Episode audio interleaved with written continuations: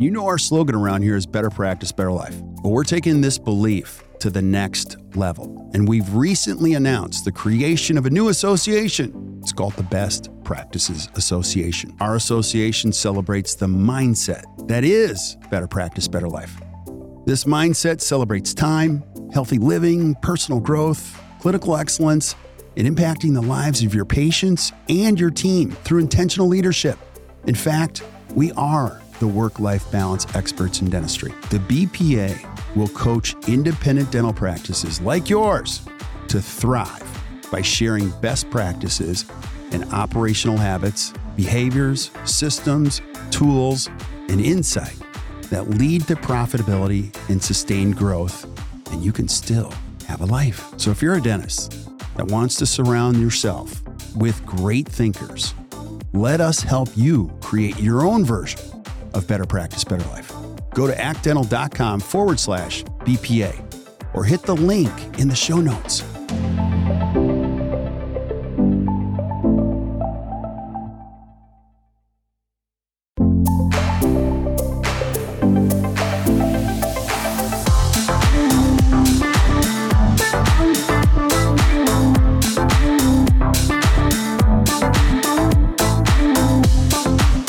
Guys, welcome back to the Best Practices Show podcast. My name is Kirk Behrendt. I'm here with the amazing Jenni Poulos, who's an unbelievable coach for us. And um, this is going to be a special edition webinar slash podcast um, because we're just loving the education part of this.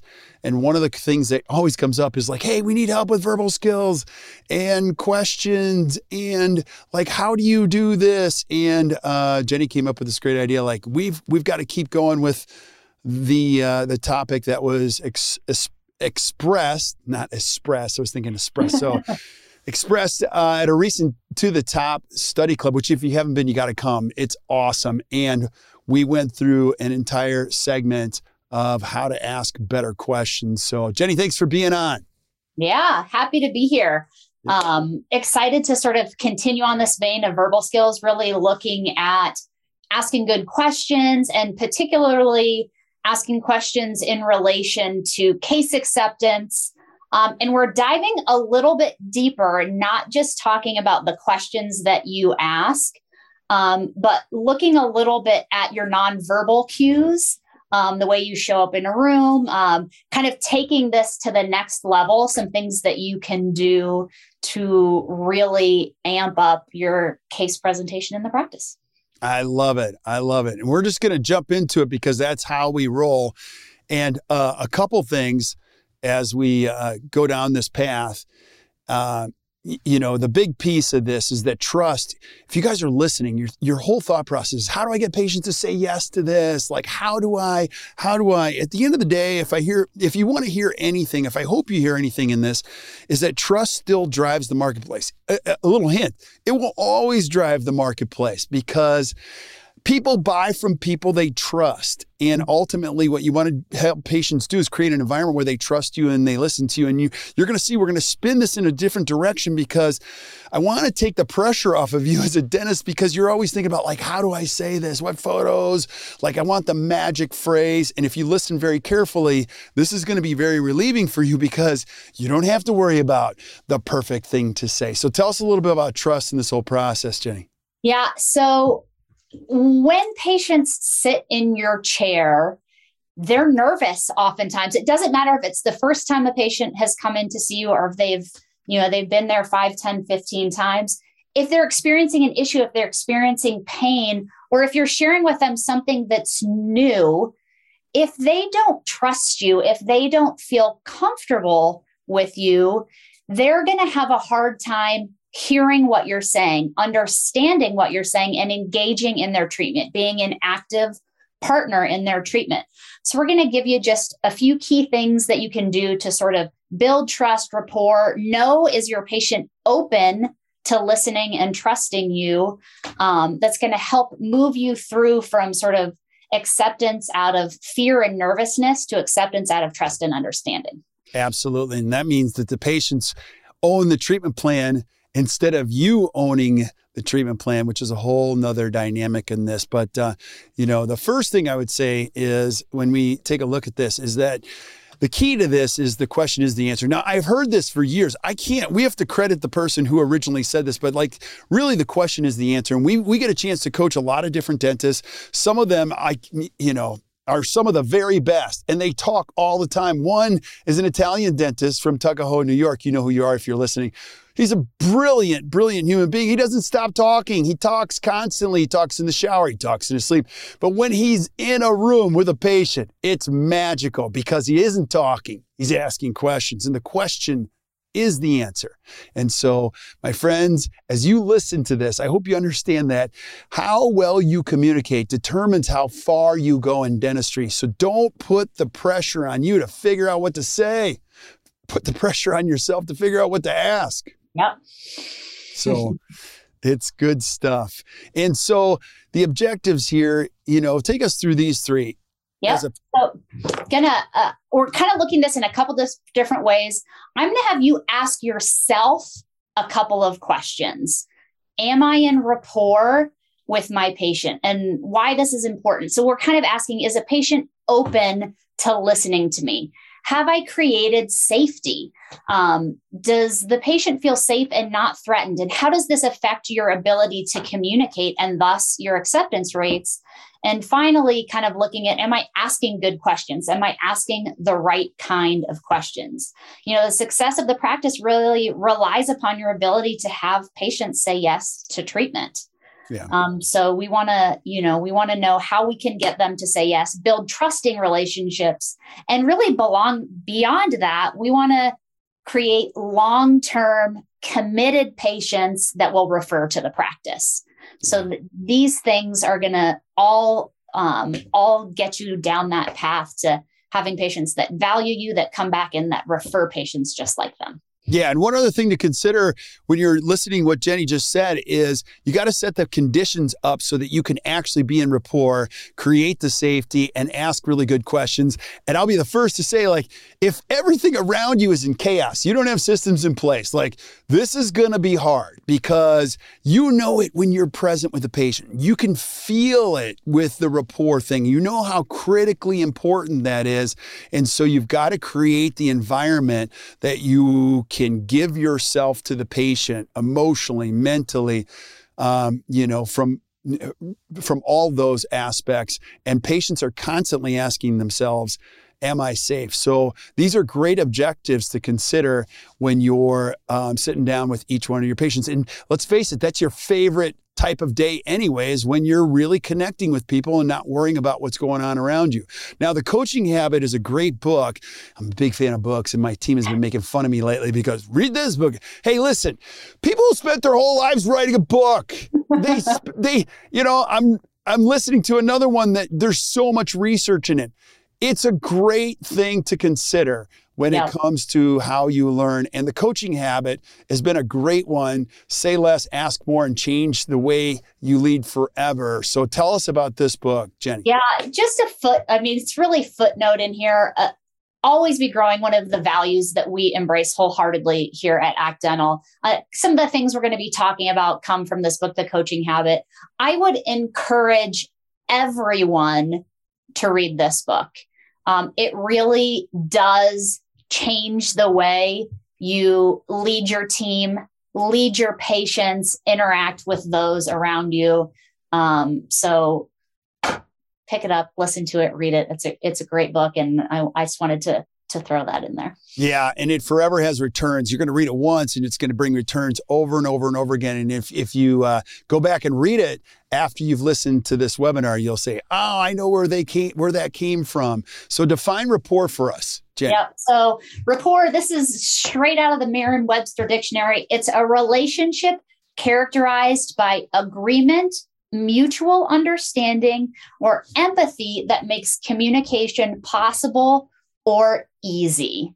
Mm-hmm. So I want to, to hone in really on rapport is about building relationships that get us to some level of mutual understanding that makes communication easier, yeah. right? We don't want to run right into our right into our ops, sit down next to our patient, and spend no time establishing relationship, building connection. Because if we do, we are not in rapport with our patients. We are not creating an environment in which they are open to communication, open to hearing and engaging. So I really want you to always be asking yourself before you begin telling a patient anything about the treatment that they need that you're proposing, I want you to think about Am I in rapport with this patient? Next slide, we'll kind of talk about some ways that you can recognize and or know if you are in rapport. Absolutely. I love it. And you know, another thing to consider when it comes to rapport, you guys, hey, people given all things equal, people want to do business with their friends even when they're not equal, we still want to do business with our friends, people that we trust. And that only comes from really authentic rapport. I can tell in a second when somebody's listening to me. And you know who you are if you're listening to this. Sometimes a patient tells you something really bad that just happened and happened to them last weekend. You go, How are you doing? And they go, Oh, it's terrible. Like, and you go, Oh, that's good.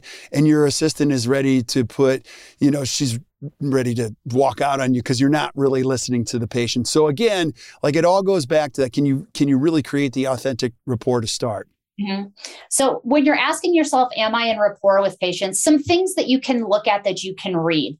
You want to be um, you want to be good at paying attention to and reading patients' body language. Body language does not lie, right? Nonverbal cues um, are 55% of communication. Is that right? Body language is 38. Only 7% is what we say. So we want to pay attention to what is the patient's body language telling me? What is their eye contact telling me?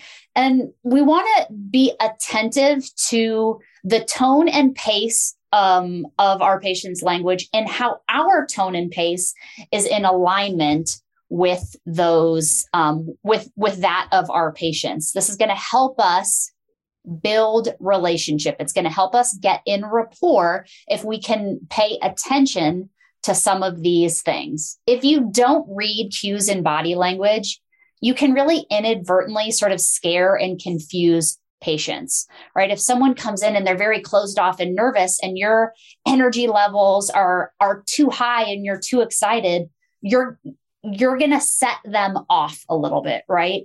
right. Um, they're they're not going to feel comfortable. They're not going to feel like you see them.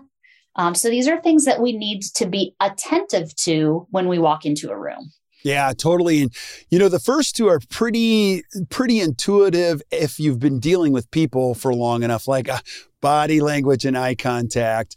Uh, and if you're raising teenagers, you're constantly coaching them on those. But the tone and pace thing is one that we skip over. And what you said is exactly right. We often respect people who are very calm and they communicate confident, confidently and clearly. Could you imagine if you were on a plane and it experienced some turbulence, some guy comes on and goes, Whoa, that was crazy. Hey, sit down. Uh, we got, you know, everybody in authoritative positions or helping positions has been taught or train, be calm and, you know, a consistent tone that would express or lend itself to a lot of confidence and trust. So keep yep. that in mind. So when we're when we're looking at body language, really what we're asking is is a patient open to me or are they closed? Are they open to hearing what's going on or are they closed off? There's some really easy cues that you can look for with your patient, even just identifying a few of them, right? If a patient's arms are really crossed, they're sunken down, if they're hiding their thumbs in their hands, maybe they're rubbing their face. These are indicators to that the patient is not open. They are closed off to really hearing and engaging. So we need to take some actions to get these patients to open up. Um, there's some easy things that we can do. We can shake a hand and get people to actually physically open. Um, if you have models or pamphlets, some kind of patient education, you can hand something to a patient just by actually physically opening them up. We mentally release some of that stress and we open them up to hearing what we're saying. So what we're what we're looking for is arms uncrossed, resting at the sides, maybe raised eyebrows, relaxed jaw and mouth. You know, we're the, we're talking to the dental world. You guys know about the Duchenne smile. So if someone is smiling with their eyes, right, we get that really authentic smile. That's someone that's open to hearing us and engaging. So I want you to be aware of these these closed, tight, nonverbal cues and you know, spend time talking to the patient, handing them something until we get them to that actual open state. Yeah, I love what you're saying too. And try not to make this like a, a reactionary response where they're closed, I got to do something make it, you know, a big thing that we've done around here is we've read Atomic Habits and we're a big fan. Like, make everything a system. Now, this isn't just in the chair with the patient, but a lot of the doctors that we coach in the ACT Dental Pro coaching program, when they're meeting a patient for the first time, it's a very relaxed environment. And some of them like to make sure that the patient has something to drink, whether it be a cup of water or something. And I noticed that when I watch them teach this in their offices, people just often feel more relaxed. And so I've been doing this in my home even since I heard about this 20 years ago. And there's a reason why people on talk shows are given a cup. Sometimes you guys know this, there's nothing in the cup, but the cup relaxes them, puts them in, into an open state. So I'm not saying don't give them a cup with nothing in it. That's not my point. but create a system where people feel really at home with you. They are open and it's not a countermeasure that you're trying to look for when it comes to a, make sure that every motion is lending itself to an open and uh, honest conversation between you and the patient not in just the chair but in the consult area one-on-one wherever it may be. Yep. So it's good stuff. And then a key concept and this comes up a lot is um, let me go back here is the tone and pace mirror and match. Now, talk to us about this because this is something you have to be a very, I mean, you're a coach, so you coach people on this, but this does not come naturally to a lot of people. No, this is really sort of taking it to the next level. So you might listen to this webinar, watch this once and take one piece. Again, like this is, this is about doing what's authentic and what feels good, but matching tone and pace, mirroring and matching patience. Um, really, we feel safe when we can see a little bit of ourselves in someone, when we recognize when we recognize something of ourselves, um, be it the way that we're speaking, the speed, the tone, or maybe even just body language that we're exhibiting, when we see that, we feel safe. So, tone and pace, mirroring and matching, couple things that I want you to do um, I want you to match or exceed a patient's energy. And let me give you a really good example that I just experienced in my practice with this. Um, one of the great doctors in our practice, uh, Kim, she was going in for surgery. Um, and the clinical team came out and said to her, Hey, um, your patient, Sally, she had to put her dog down to get today. Mm. So Kim, knowing that that was coming, kind of went in, sat down, she brought her energy down a little bit. She brought her tone and her pace down, knowing that she was going to be needing to meet the patient's energy where it was. Right. So she didn't skip in her jovial self and say, Hey, Sally, so good to see you today. Thanks for coming in for surgery. I heard something about your dog. We're going to get this done. I mean, what would that have said to the patient? Right. She came in, she slowed down her energy. She matched the tone and pace that she knew was going to be coming from the patient to something a little bit more calming, soothing. So she really connected personally with this patient. Yeah. This right? is so, this is so great. Now, again, I'm a guy, so like I don't want to mm-hmm. just completely stereotype this, but like I am not often aware of intention and impact, you know? And so it's great to have somebody like Jenni around me. Or so if you're a male dentist, now females are really good at this. I, I really believe that. Like some of the ones that we meet, I'm just like, wow, they're just so good at this. And sometimes males aren't. And that's a generalization. Please don't get mad at me. But what, what it lends itself to is it's great to have people around you that can give you honest feedback because that's how you learn. And, you know, Jenny will do this with me, but other members like you can't say that like you know you want to be thinking a little bit more and if it's if you're open to being coached about those people around you that are observing you you're only going to be get become that much better that much faster so ask for some feedback honest feedback and coaching and you'll be surprised by what you get and listen to their feedback. You know, yeah. the other thing too that's really important is the middle section here. So you got use similar language and repeat keywords. Now, I say this all the time. If you didn't know the word before dental school, don't use it now. So distal, great rule, buccal, uh, oh you know, lingual, you know, um, occlusal. Get rid of all those words. If somebody says brown crooked front tooth, use the words brown crooked front tooth because yep. it implies two things. You totally understand what I'm talking about. Number two, you were listening to what I had to say. The patient is telling you with the words that they use how they want you to communicate with them. Yes. They are literally giving you a roadmap to the type of language to use. So listen and use it. Right. right? No, don't one up them with competency words like, and you know who you are. Now, again, we're having fun with you today, but I've watched people use the competency words to try to position themselves. No, it's much better to go, you know, go right into it with their language. Yeah. So, I absolutely love that. Absolutely true. So, tone and pace is a big one.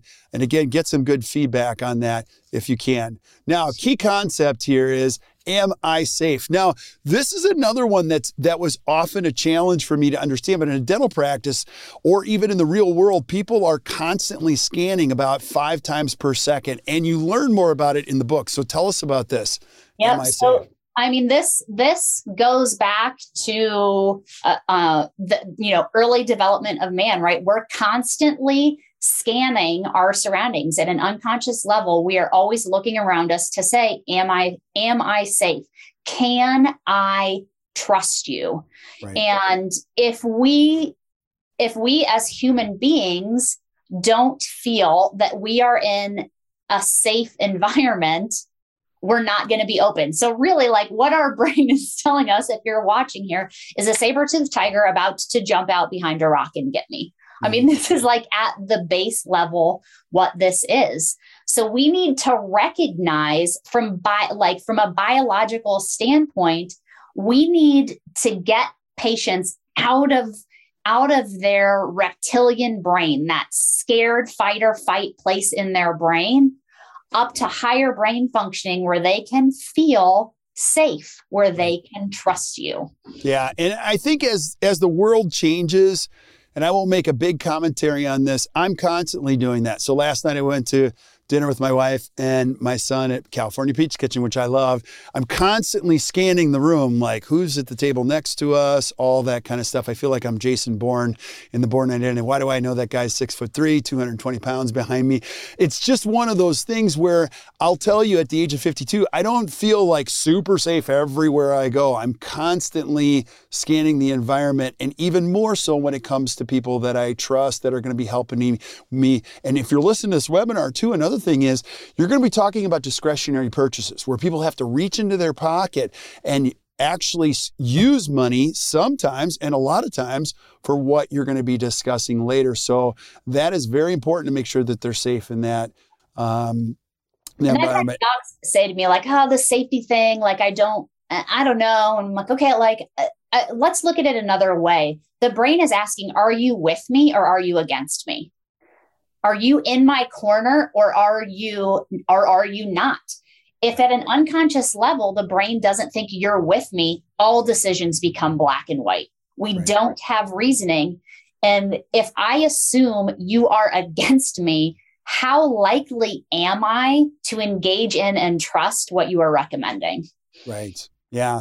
And keep in mind, too, you know, most of you are pretty good at, at this for the most part. These patients are coming from environments, sometimes work, where they're asking that question. I don't know if half these people are against me or with me. So they're not just coming in with a real safe approach. That's why we want to create this uh, as it's part of the environmental touches that you create for this great experience that you have in your practice. Yep. And so this is also a big one too, the different regions of the brain. Tell us about these two per particular regions and yeah. why they're so important. we're not we're not talking just soft science here, right? We're actually we're talking about brain functioning again, the amygdala versus the prefrontal prefrontal cortex, that fight or flight, which we are all familiar with, versus getting someone into higher brain where they can participate right? When we're in when we're in this self-preservation scanning not knowing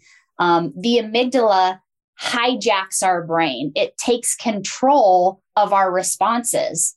Um, patients become nervous uneasy. The stress hormone cortisol is going to flood their system and they have an ability to reason think and remember which mm-hmm. is a mm-hmm. big one right we need them to remember what we're telling them so they can understand and become partners.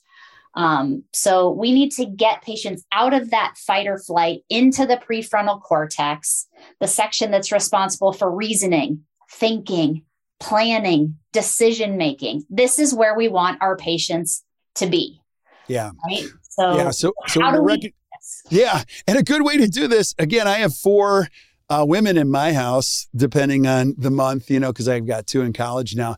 And, you know, males, you learn how to use, utilize this uh, concept when emotions get strong is that sometimes if we stay back in that, you know, emotional part of our brain, it can escalate and it can turn into potentially a dangerous situation. So a great way to practice this is just when people are getting emotional, and even myself, I practice this as much as like, okay, let's go to the thinking side of the brain. It's much more calming.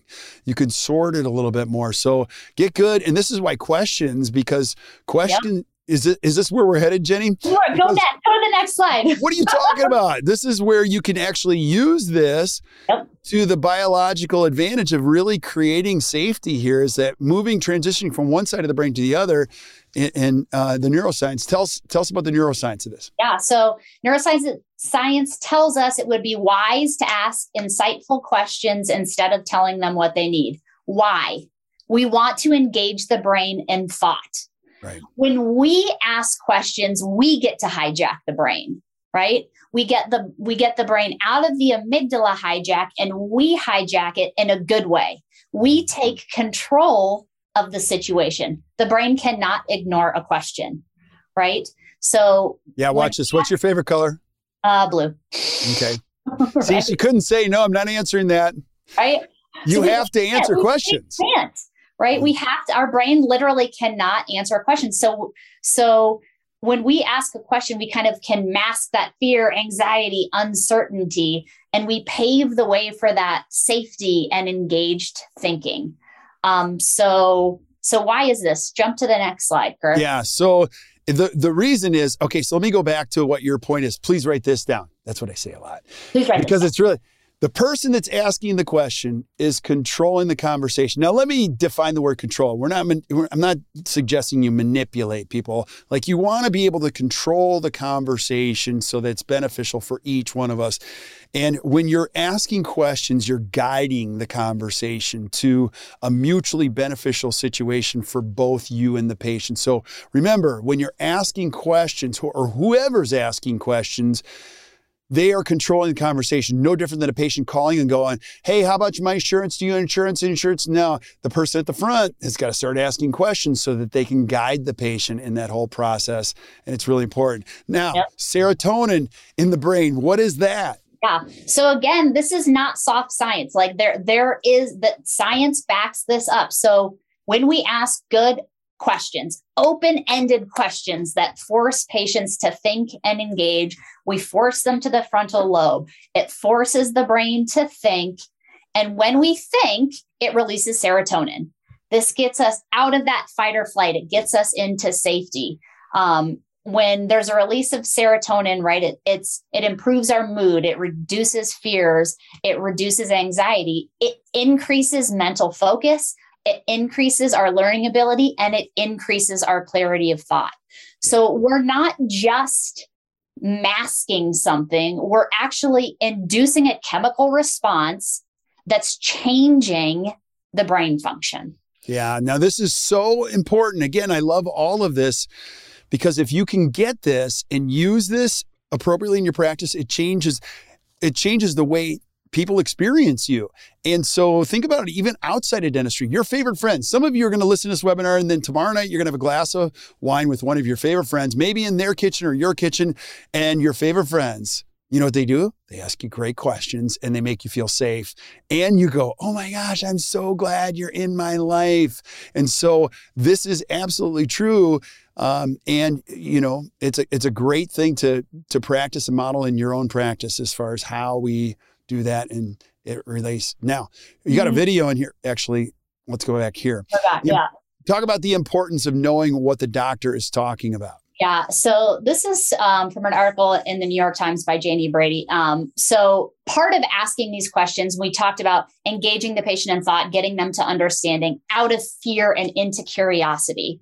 Um, so so this you know, say how long have how often have you left a doctor's office wondering what you were told the typical patient remembers less than half of what the doctor tries to explain. Wow. I want to go back like less than half. So typical averages, by average, that is the majority of people, right? The majority of people are remembering less than half of what you said. So you have to take take time to get them to slow down, listen and understand, get out of fear and into curiosity to engage, or you have no chance of them remembering. Yeah. Right. I mean, how many times have you had like walked in and sat down with a patient that was in the hygiene chair a week before and they have no idea what they're there for? Absolutely. Absolutely. Is that patient accepted out of understanding? No. No, not at all. Not no. at all and Jenni, we talked about this a few weeks ago. Like I've met in 25 years, I've met thousands and thousands and thousands of dentists and team members. My favorite, hands down, have one thing that the others don't.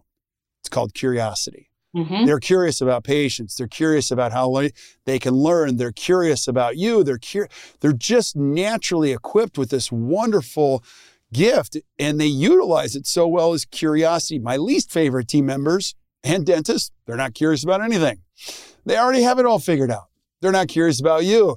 They're just trying to get through the day and tell you what you need. And so make sure you're on the other side of the fence. And if you don't know what to ask, just say, listen, they're not going to remember half of this. I'm just going to be curious. And at the end of the day, I want them to think well about this experience in my office. Now, we got a video here. So, uh, yeah. So, what are your patients here if you don't create this curiosity?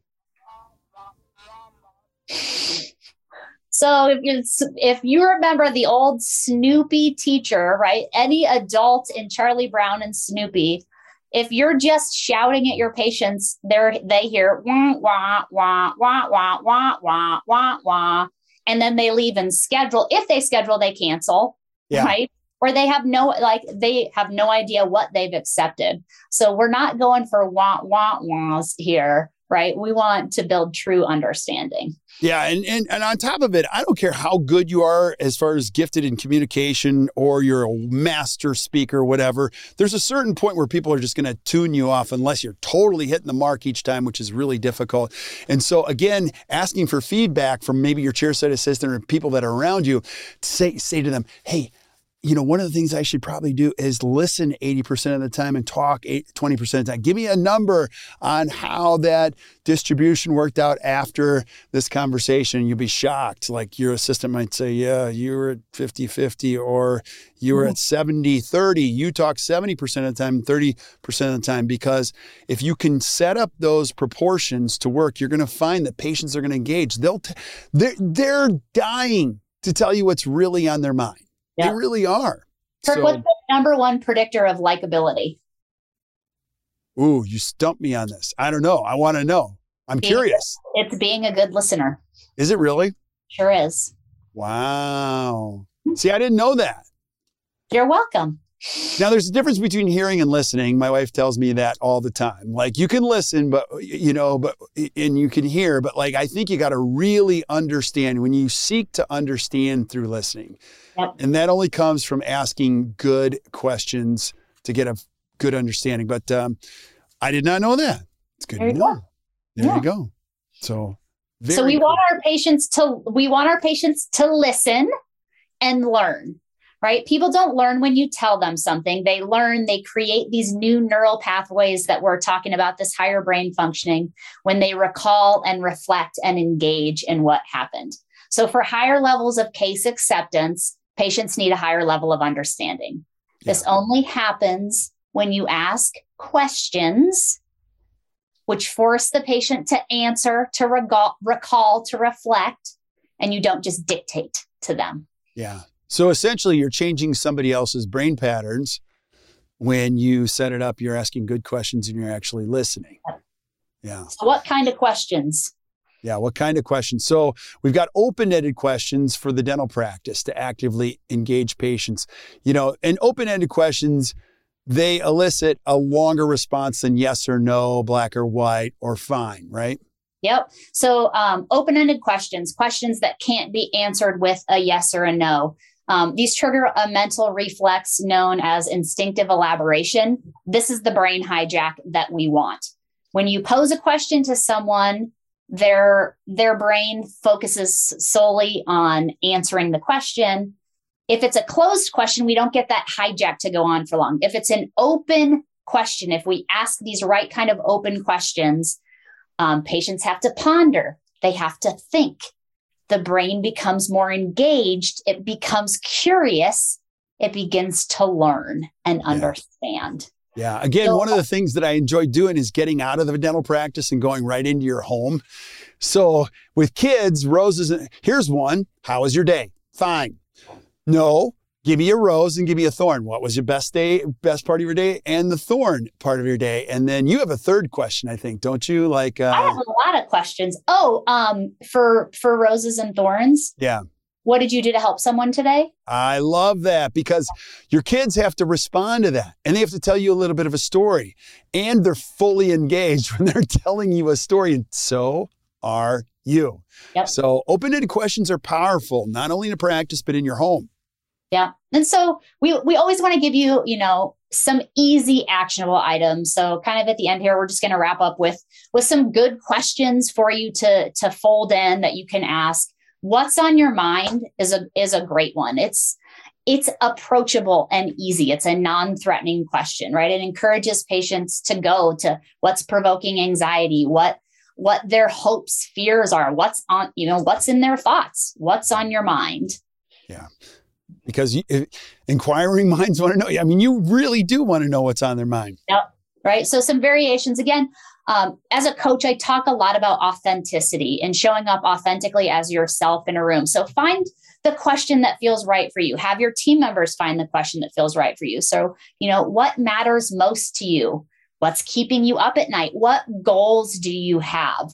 The point is, we're asking questions to try to get to a patient's why to get them thinking about what they value and what's important. I don't want to spend all my time trying to convince a patient what they value. Because if they tell me that something is valuable to them, they have built in the value on their own. Yeah. And the hidden secret here is the why is the reason they do the dentistry, not the how, no. or not because it's a logical decision. Sometimes that'll happen, but if you can really understand their why, they're going to find a way to do yep. it.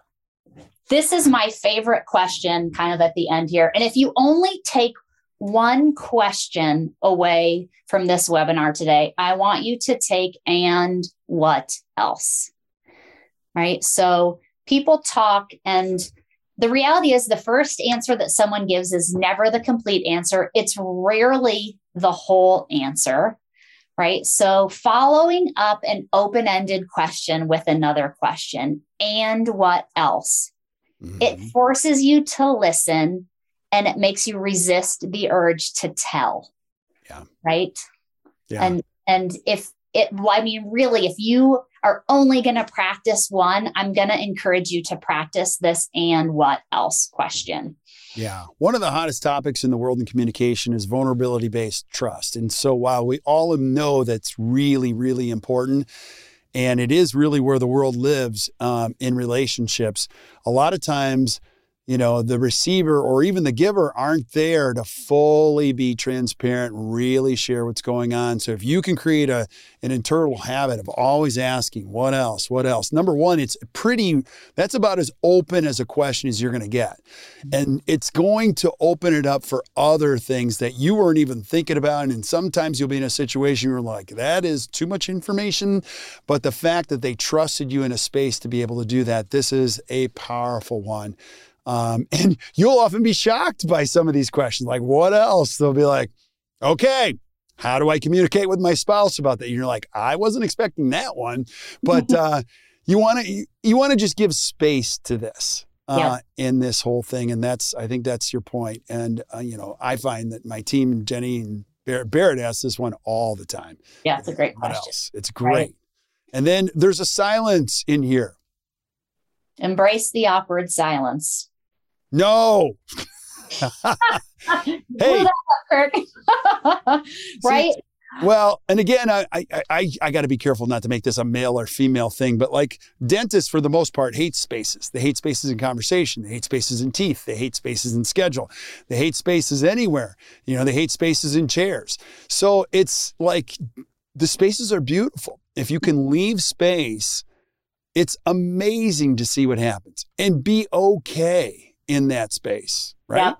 Docs tell me all the time, gosh, the, the one reason that I don't ask these questions or that I stop asking questions and I start telling is because I I don't like the silence come after that comes after. Um, but that silence is contemplation. Mm-hmm. That silence is the brain actually putting blood from the back to the front.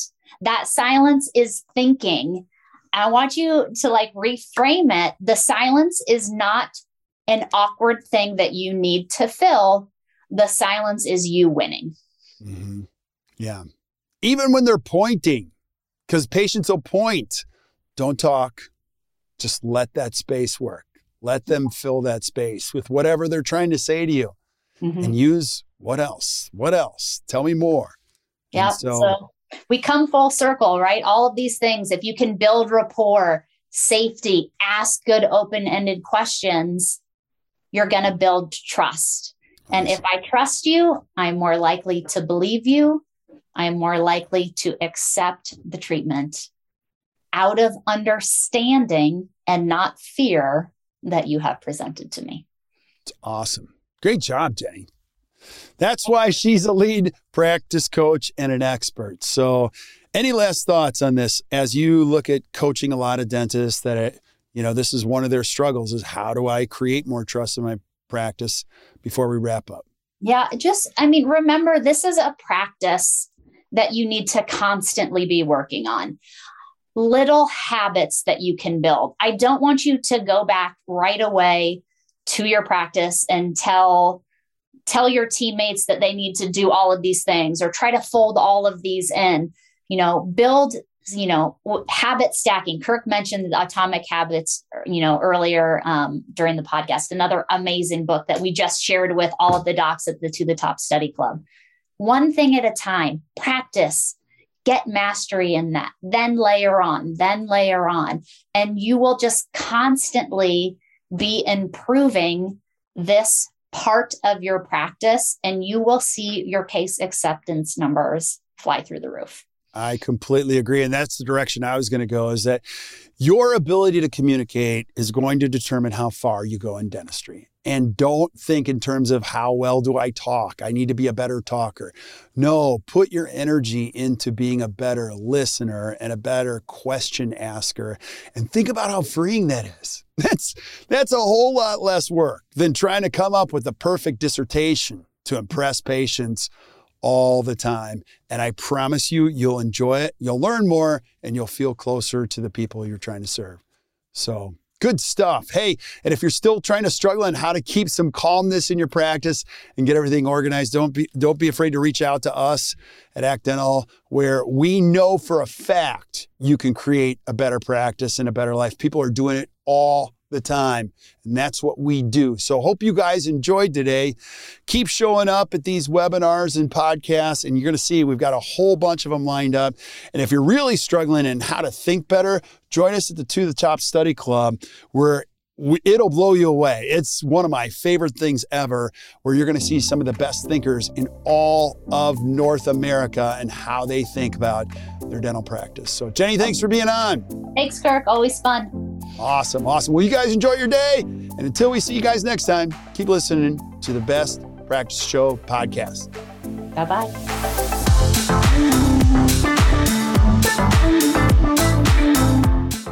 There you have it. Thanks for tuning in to this episode of the Best Practices Show. I hope you sure did enjoy it.